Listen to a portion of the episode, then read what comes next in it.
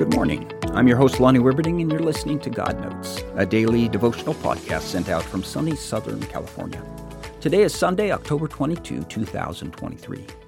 Our passage for today is one of my favorite in all the Bible. For me, it's one of those verses I find comfort in when I've really messed up.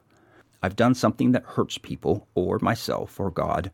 When that happens, I have all these thoughts running through my head that I am not worthy of God's love. I am not good enough to be called a Christian. I feel like I've slipped into the mud and can never be clean again, especially when it's something I've done before. But when I read verses like this, I am reminded God's love is bigger than my sin, bigger than anything else I'm facing. Jesus came to this earth. He experienced being human. He understands our journey. He understands what it's like to struggle. And He will do anything that we allow him to do to support us and love us. Romans 8, 31 through 39 says, What then shall we say in response to these things? If God is for us, who can be against us? He who did not spare his own son, but gave him up for us all, how will he not also, along with him, graciously give us all things? Who will bring any charge against those whom God has chosen? It is God who justifies. Who then is the one who condemns? No one. Christ Jesus, who died, more than that, who was raised to life, is at the right hand of God and is also interceding for us.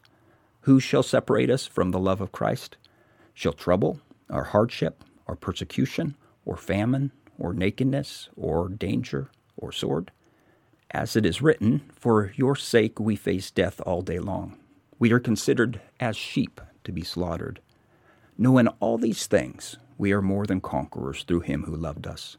For I am convinced that neither death nor life, neither angels nor demons, neither the present nor the future, nor any power, neither height nor depth, nor anything else in all creation will be able to separate us from the love of God that is in Christ Jesus our Lord.